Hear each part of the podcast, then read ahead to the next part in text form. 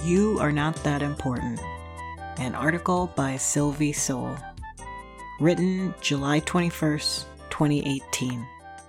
A co worker at my office had to put her dog down last weekend. I felt bad for her, so I purchased a sympathy card and included a gift card to one of her favorite restaurants, thinking it would make her day. The Monday after she put her dog down, this same coworker was physically assaulted by a deranged individual near our building. I felt appalled that someone could be randomly attacked so close to our work, but I also wondered if it was my fault she got assaulted. You have to leave our building to access the restaurant for which I had gotten the gift card. If she didn't leave the building to use the gift card, would she have been alright? I now realize these thoughts are moot. The coworker went the opposite direction and had not opened the card prior to the incident. But how pathetic am I that the first thing I considered when she was subjected to bodily harm was how I may have been ultimately responsible.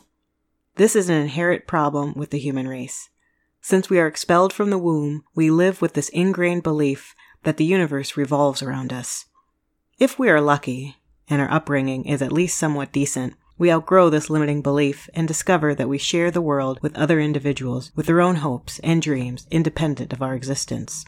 To put it bluntly, in the grand scheme of things, we're not all that important. On my 12th birthday, I was lounging in the family swimming pool and saw an overhead flock of starlings. I immediately deduced that these birds congregated because it was the day of my birth and they wanted to pay homage. This is nothing compared to my belief that as a six year old, I believed I held some preternatural ability to stave off thunderstorms. Obviously, why else would there be rain and shine in the same sky? Let's all agree that I was a stupid, conceited child. Imagine if I held on to these limiting beliefs as I matured into adulthood. I would be laughed out of polite society, if not elected to be committed. And yet, despite growing out of most of this self centered mentality, I still carry with me this niggling belief that my presence matters in the grand scheme of things. In truth, it really doesn't. I'm getting better at accepting this. Most of the time. I had a pissy little episode when I went bowling with coworkers, and our team had won without me, I had stepped outside and my teammates replaced me in my absence. I chose to sit out the photo taken of our winning team because I felt I was too important to not carry the team to victory. In actuality, my score was average, and I was the only one to not score a strike. If anything, my absence likely improved my team's chances of winning. I should have been happy for my team's success. Instead, I chose to act like a petulant five year old child and throw a mini tantrum. In hindsight, I regret my actions. I'm not that important. The game wasn't that important. The whole purpose of the bowling night was to foster a sense of camaraderie and teamwork, and I discarded all that in an instance for the sake of my ego. I made a mistake. I'm human. I'm going to keep making mistakes.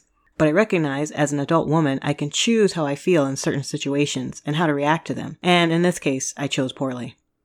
I'm not that important. You're not that important. Want to know what is important?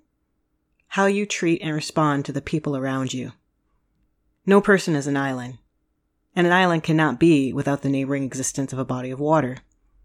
Other people will surround you in much the same way, whether you want them to or not. You're not that important, but you matter. And you matter in how you treat other people. It's not always about you. I'm learning this now. Day by day, I'm getting better.